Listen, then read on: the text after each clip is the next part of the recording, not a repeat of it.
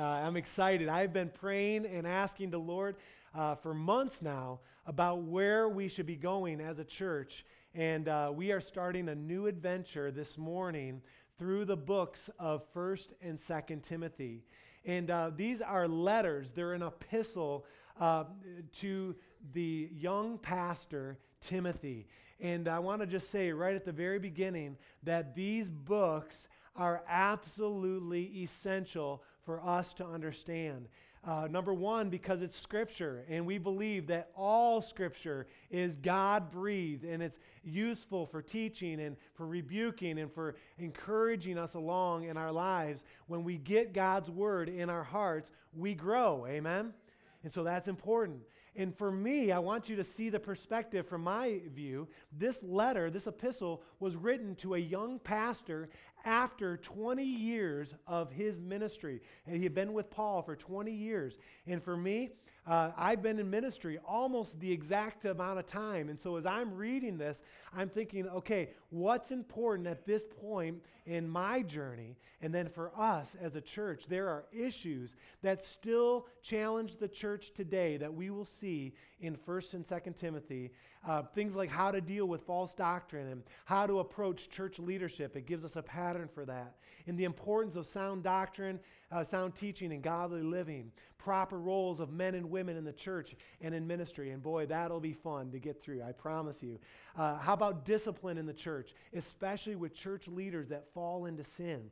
Uh, First Timothy talks about that. How to handle your finances, how to work with widows, on and on. And as I've been studying and reading and rereading, there, even though there's a lot of issues at hand, there are two clearly, two things clearly that rise to the top that if there was a theme or a, a, combination of themes throughout the book of 1st and 2nd Timothy, they, it would really rest on two words. The first word is doctrine. Everyone say doctrine.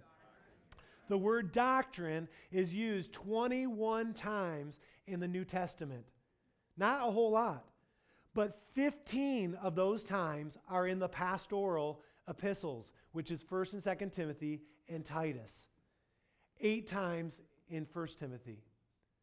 The other word is godliness. Everyone say godliness. And again, this word godliness is used 15 times in the New Testament. Again, not a whole lot, but 10, one third of the time, I'm sorry, two thirds of the time are found in these three epistles 1st and 2nd Timothy and Titus.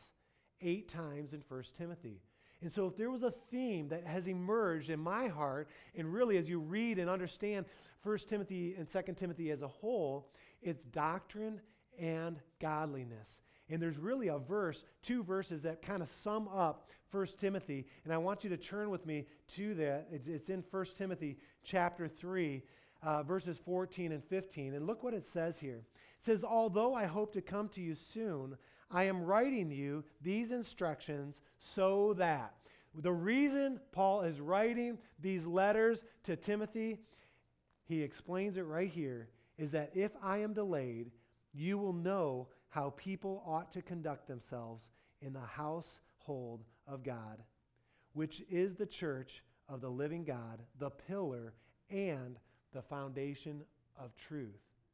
So it's godliness and the foundation of truth, God's word and doctrine. Paul is encouraging Timothy in, his con- to, in our conduct, how to conduct ourselves, how to handle truth. And the bottom line, this is an essential epistle. Paul is encouraging Timothy as a young pastor, as a young leader, that sound doctrine and godliness are absolutely critical, that orthodoxy and practice are essential. The idea of what you think and the way you live they work together to grow to see transformation in our lives. And so I want to I want you to know that right from the beginning there's going to be an underlying theme throughout these weeks and months ahead of doctrine and godliness, living according to God's word. Now, we're going to give you some background this morning.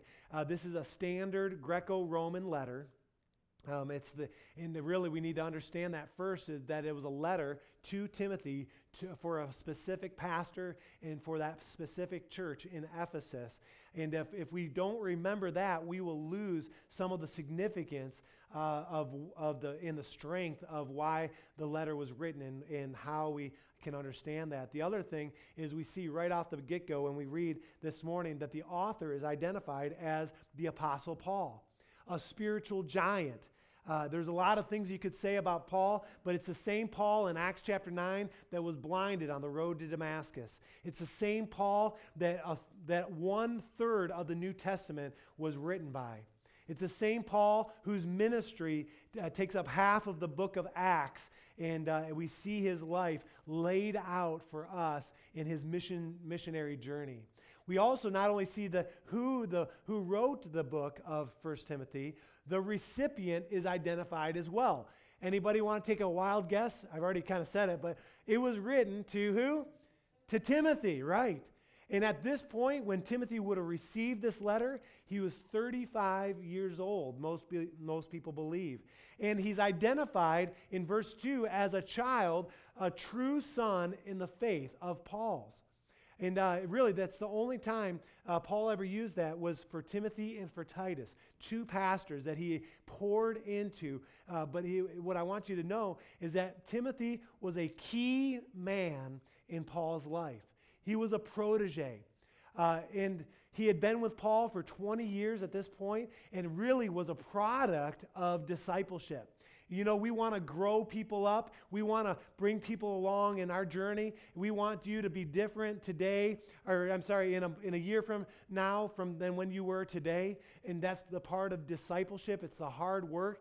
Well, Paul, he had lived that out with uh, first with Timothy, and uh, and it's important for us to have this perspective um, about who is receiving this letter. As far as the timeline, uh, Paul is writing to Timothy, and Timothy is pastoring the church in Ephesus. And, uh, and Ephesus was a great city, no doubt. Uh, but at the time that Timothy is receiving this letter, the city actually was in economic decline and uh, was actually had uh, quite a few problems around its economic structure. Uh, there was a severe drought.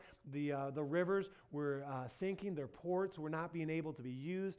Uh, there were a lot of problems in Ephesus.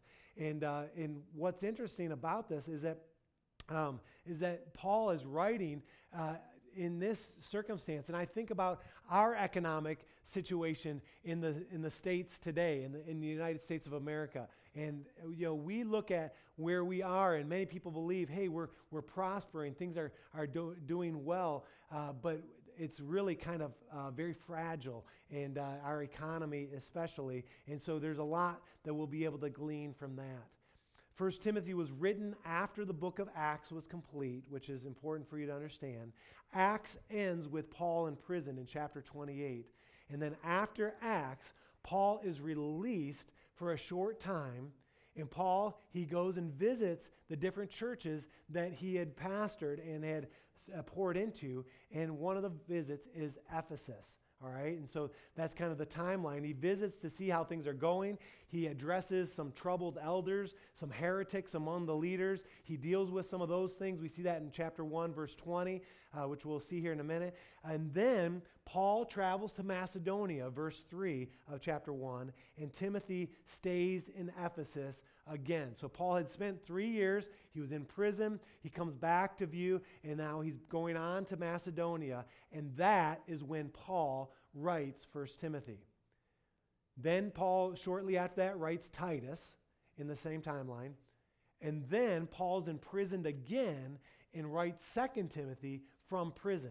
And many of you know this, but it's interesting to kind of study. And ultimately, it's in that imprisonment that the Lord would take Paul's life and you say, well, why is that important? And the reason I kind of bring up that timeline is because 1st and 2nd Timothy in particular were written at the end of Paul's life, at the end of his journey, at the end of his ministry.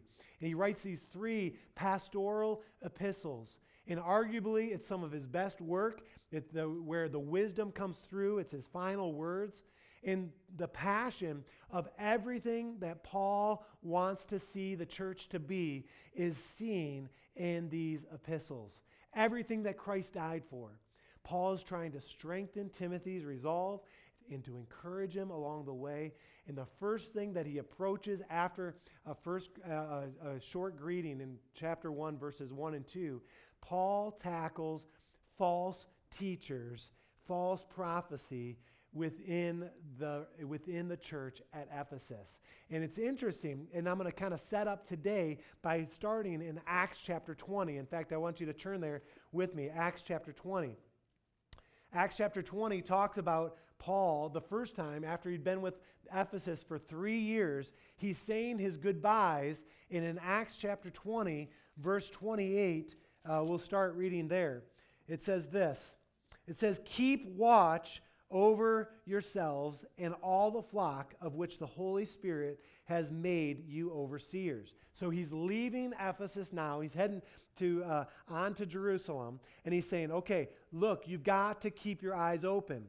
And he says, "Be shepherds of the church of God, which brought which which he bought with his own blood." I know that after I leave, listen, this is important. He could already sense it within the church at Ephesus. He says, I know after I leave, savage wolves will come in among you and will not spare the flock. False teachers will come in and tear open what God has done and what God is doing. It doesn't matter what kind of foundation we have set over the last three years, is what Paul is saying in Ephesus. He says, Be careful, be watchful, because savage wolves will attack. And that's exactly what happened uh, at that point. Paul is saying goodbye to Ephesus, and after three years of teaching, he says, Look, there will be people that will twist doctrine. And by the way, I believe that every church will face false teaching, false doctrine at some point or another.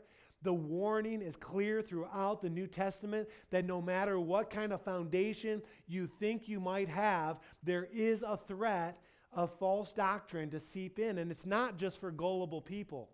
It's not for those that, that are easily convinced and don't, don't know, but people who don't question or judge what is being taught. Uh, it is very, very important that you realize that false teachers can sneak in. Now, I believe that it's healthy to question what you hear.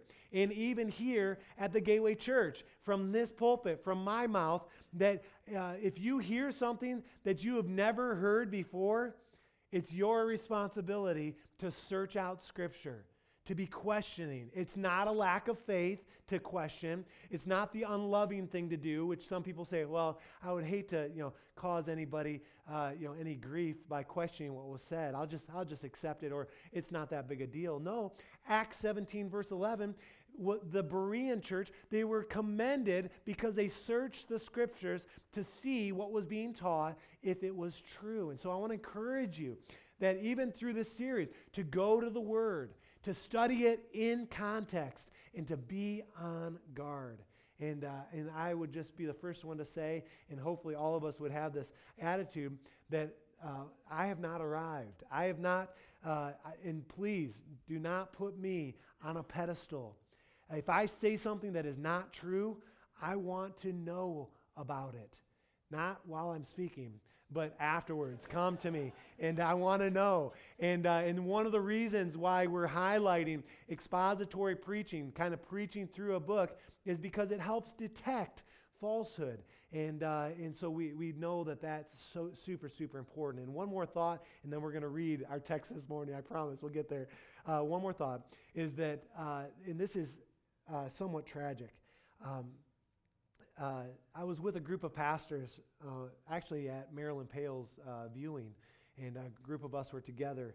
And uh, one of the pastors there, I won't say who it was, uh, many of you know him, uh, he, he commented on something that I was remembering this week. He said that most congregants do not read and don't check up on what is being taught or preached.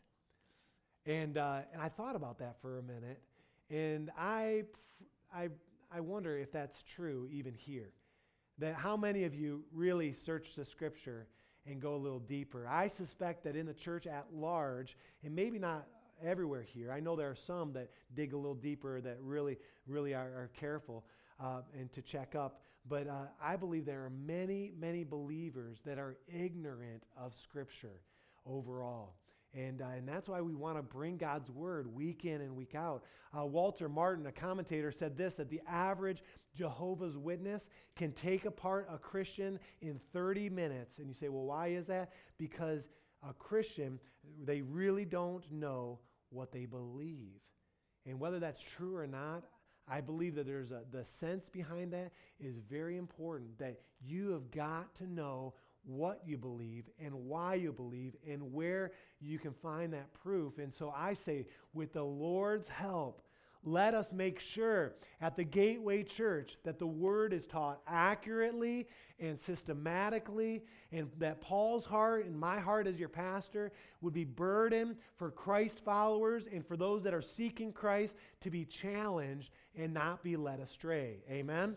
Amen. All right, well, with that, let's turn to 1 Timothy chapter 1. And I'm going to ask that you stand. We're going to read God's word together. We're going to honor God's word in that way. And uh, let's, let's, uh, let's read this.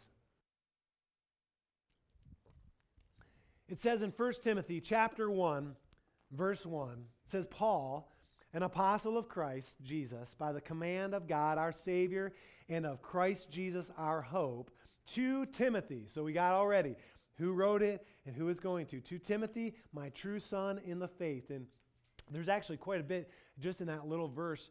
Um, commentators talk quite a bit about that. I chose not to study out about that, but you could dig a little deeper there on your own if you want. Very interesting topic. It says, Grace, mercy, and peace from God the Father and Christ Jesus our Lord.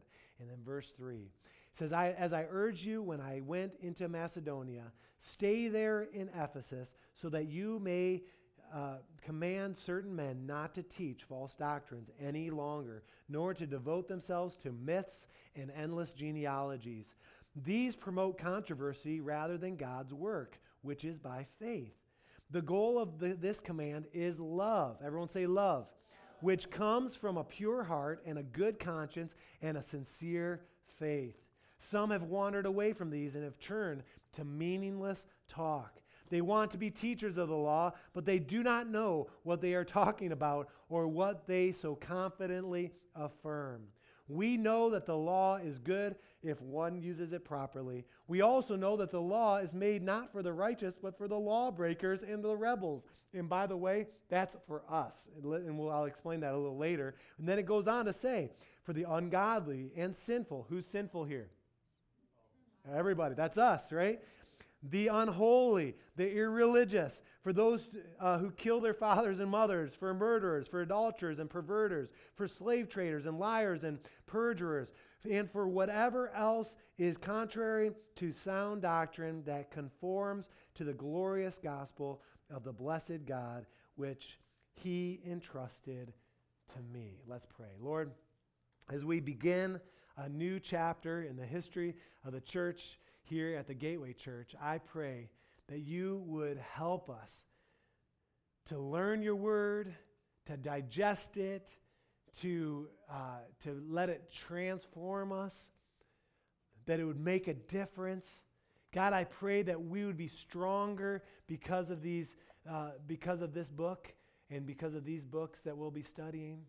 God, I pray that your hand would be upon our hearts and that we'd have open hearts to receive. I pray against any distraction, God, Lord, even this morning that may, uh, may uh, slip in. But Lord, that our hearts will be in tune to what you have for us today. Lord, we give you the praise and all the glory for it. And we pray in Jesus' name. And all God's people said, Amen. Amen. You can be seated this morning. In those first 11 verses, really verses 3 through 11, there are three key ideas with false teachers. We're going to see this morning that they are, are in error, that they're, we're going to see what their goal, what their motive is, and we're going to see what the effect is. And as we study this, uh, verses 3 through 11 in particular, I, my prayer is that we would be drawn to the scripture that we would be more than ever drawn to God's word in our own lives to avoid error, to understand the goal of proper teaching, and to understand that the effect of negative or bad doctrine is so bad that we would, at all costs, that we would make it a point in our own lives to, to, uh, to make a, a decision to, be, to have sound doctrine and godly living in our own lives. And that brings us to the first thing the error of false teachers. As Paul begins to deal with false teachers here in the scripture, he first starts with an exhortation to Timothy. And, and uh, before we talk about the error, I want you to know that most commentators believe that Timothy had a rough go. After Paul left, after three years in Ephesus, he said, uh, Timothy, you're in charge. And it was not easy for Timothy. Uh, Timothy was looking for another position. He's 35 years old, and despite his youth, he is feeling inadequate when he receives this letter. He's saying, Is it worth it? And why am I here? There's too many things going on. Can I make it? That's the feeling. And in verse 3, Paul says, Look, I want you, Timothy, to stay. In verse 20, he says, Look, I've already took care of some of the error, and there will be more of it in, far, in regards to false teaching. But he says, Among them are Hymenaeus and Alexander, who I handed over to Satan. He says, Look, I have dealt with some of the, the bad doctrine already. But Timothy, you must continue to deal with false teachers for the safety and for the health of Ephesus church. And Paul says, I need you to stay. You are my representative. You're the choice. It reminds me as I was studying this and looking at this a few years back, I remember calling my mentor, Pastor Brown, in Dayton, Ohio, and we were experiencing some trouble here. And, and uh, Jessica and I were saying, why would anyone want to do this? It was painful. There was a lot of turmoil. And some of you were, have tracked through that season with us. This goes back several years. And I remember thinking, Lord, why would you have us to do this? And I remember Pastor Brown, he says, it's because you're called. And it's because God has a plan for you there. And it kind of refocused me. And I think that's what Paul was doing for Timothy here as well. He's saying, Look, I need you there. And so in verse 3, he gives Timothy some authority to command, not just to suggest, but to command certain leaders to not teach any longer. A young pastor, he's got elders around him, most likely older than he, and he's and but Paul is saying, look, there are people there that are not going to be healthy for the health overall of the church. And certain leaders must not teach any longer. It was most likely a small group as far as numbers, but these were leaders, they were elders, they were teachers. These were people with authority and with power within the church at Ephesus. And you say, well, what in the world were they teaching? Well, it's not clear in, in, uh, specifically, but in commentaries, what they call the teaching is heterodoctrine. Heterodoctrine is a doctrine that was different from Paul's. It was a new revelation. And by the way, uh, that is a warning that if you ever wonder when you hear someone speak, how did they get something out of a certain verse? I want you that you've never heard before, especially if you've been in the church, be very careful we get some sense of it when you look at the whole picture in chapter 4. They were forbidding people to get married within the church, they were encouraging people to abstain from food for spiritual uh, benefit. They, had, they were encouraging people to seek out secret interpretations of Scripture and the Old Testament law. In chapter 1, verse 4, which we read, they were looking, uh, uh, looking after myths or genealogies. In other words, they were arguing over family trees, and they were spending a lot of time doing that.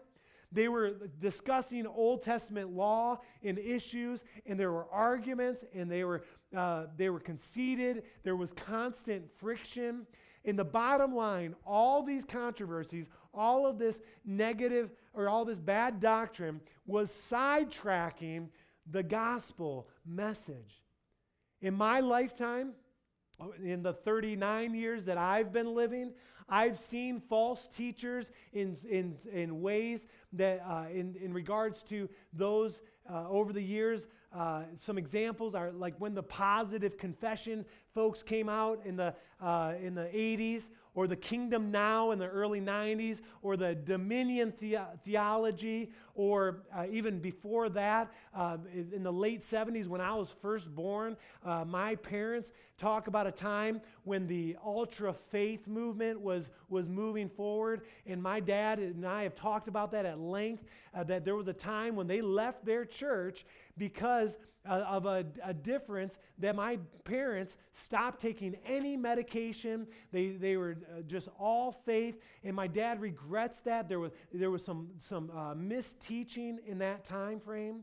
There's been other things that I've seen spiritual warfare that is misdirected, where people are going after talking to Satan or different things, uh, giving Satan way more authority than he deserves. In Ephesus, many of these leaders were changing, they were twisting, perverting the whole nature of Christian truth. And the same thing happens today. Today, in our culture, 2015, there's a contemporary gospel. You may have heard it, it's called a social gospel, where teachers are teaching fairy tales. They're twisting the word of God again. After the uh, uh, most recent uh, Supreme Court decision with the, in regards to homosexual uh, you know, behavior and uh, marrying.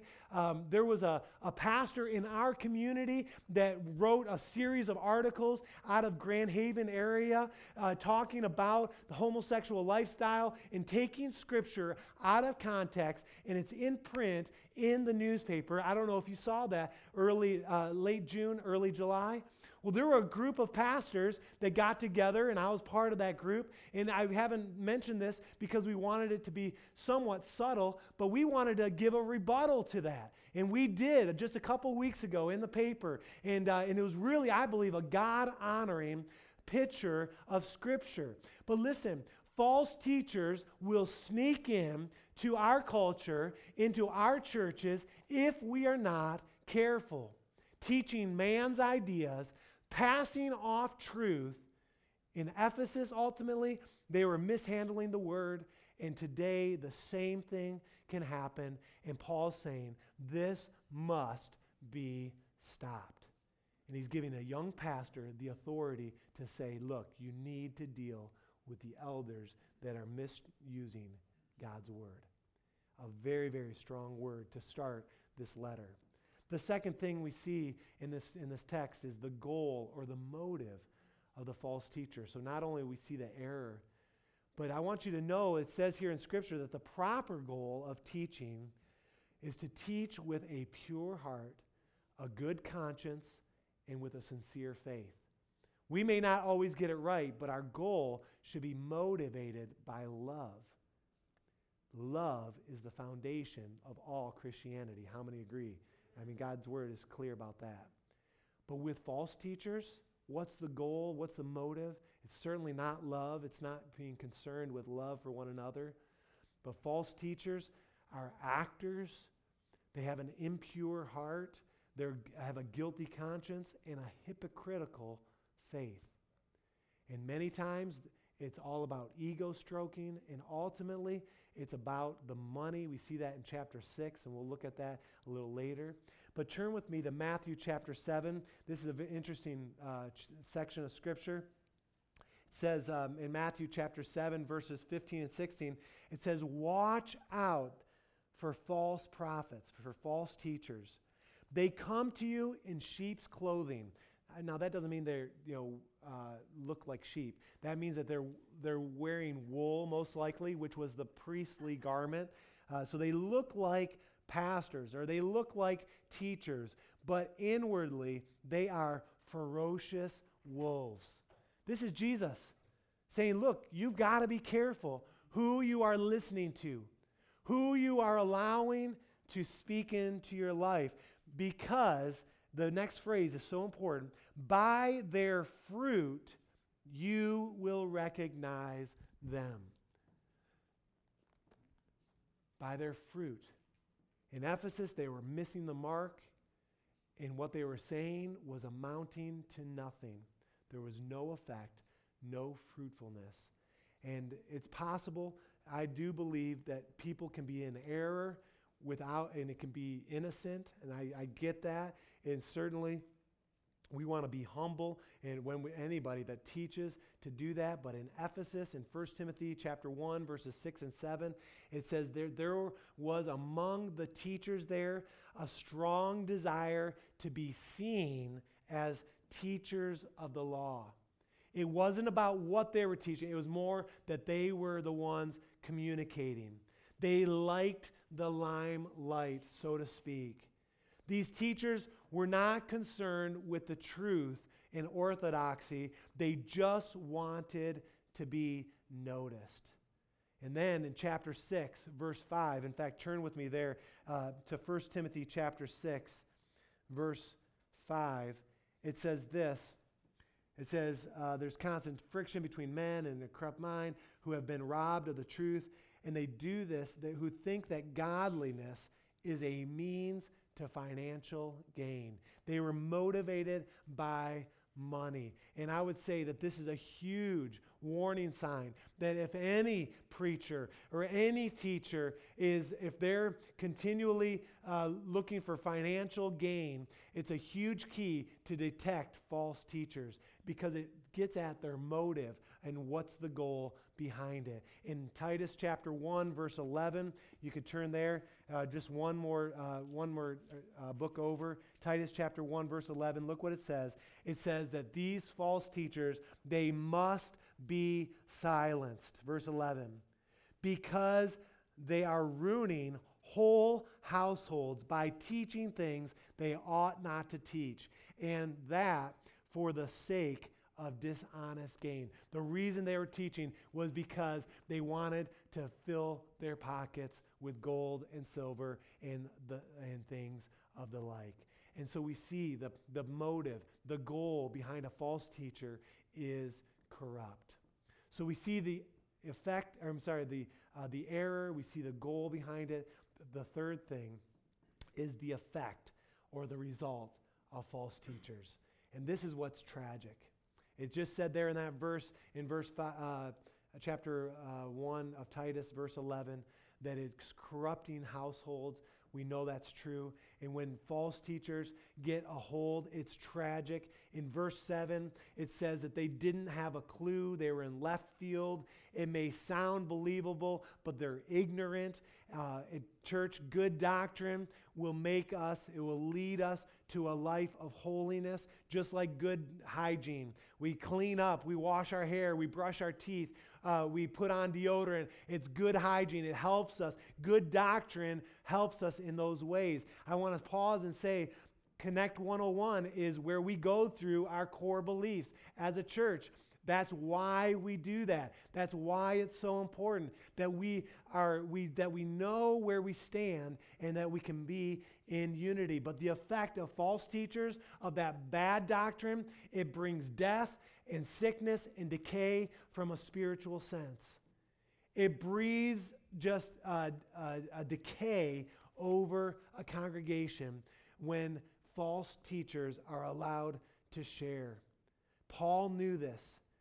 And so, what he does in the next few verses is he defends the law, which they were mistreating. There was a lot of Old Testament Jewish thought. They were going back, and, they were, and they, they were uh, basically, most commentators believe part of the, the bad doctrine was saying that the law is what would save them. They're turning back to the Jewish ways and, say, and Paul saying, look, the law is good.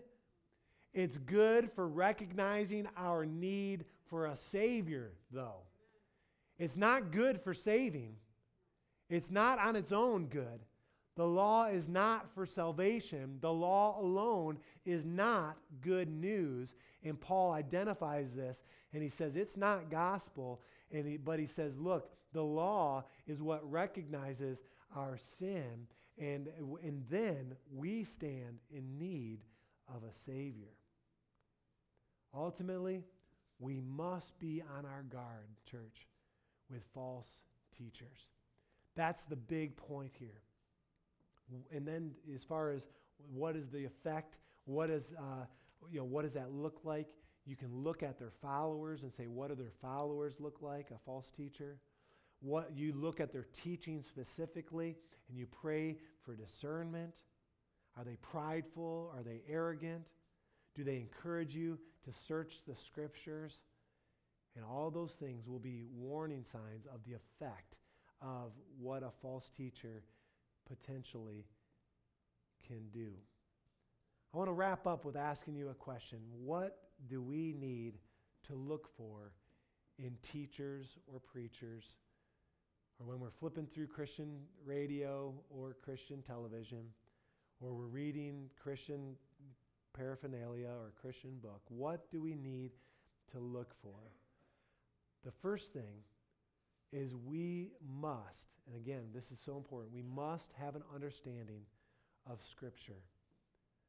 The gospel message must be focused and it must stay at the front. And then there are principles of interpretation that must be administered within a congregation, within any teaching format.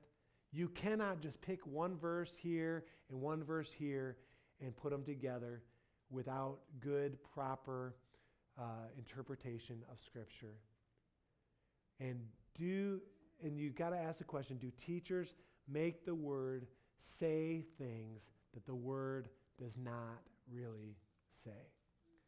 And I've seen it, and my guess is you've seen it. The second thing I want to say is when you look at different areas in our lives where teachers are being publicized or you know radio tv in print or even in pulpits what is the personality and what's the motivation behind that? It cannot be ego driven and then the question is as far as the personality is there an emphasis on salvation or is the goal just a good offering or to promote self or materialism in any sort of way. You need to look for humility or are they arrogant in their presentation? And is the teaching ultimately producing saints, producing Christ followers, moving people along the discipleship journey? The bottom line do followers understand the law and put the law with Jesus Christ, our Savior, our way, according to Scripture, that Jesus is the way, the truth, and the life. And the fact is, we will all face potential corrupt doctrine, and it can slip into godless living in all of our lives. And Paul's encouragement to Timothy at this early stage of the book is, or rather, this letter is Timothy, stay put and address the, the wrong doctrine. Teach sound doctrine, Timothy. Deal with the false teachers. And Timothy, by all means, be a living example. And with that, I want to pray for us and ask the Lord to help us to understand these few scriptures today. Lord, we just come before you today as we're just scratching the surface of this, this incredible letter. I pray that it would begin to burn in our hearts a desire to know your word and to act it out, to live it out. God, I pray that your Holy Spirit would lead us and guide us, that there would be an incredible sense that, Lord, that you are teaching us through your word over this next season, and that it would strengthen us, it would gird us up, that it would cause us to live godly lives, and that we would be more aware and better discerners when there is false doctrine. Lord, we thank you for this. We pray it in Jesus' name.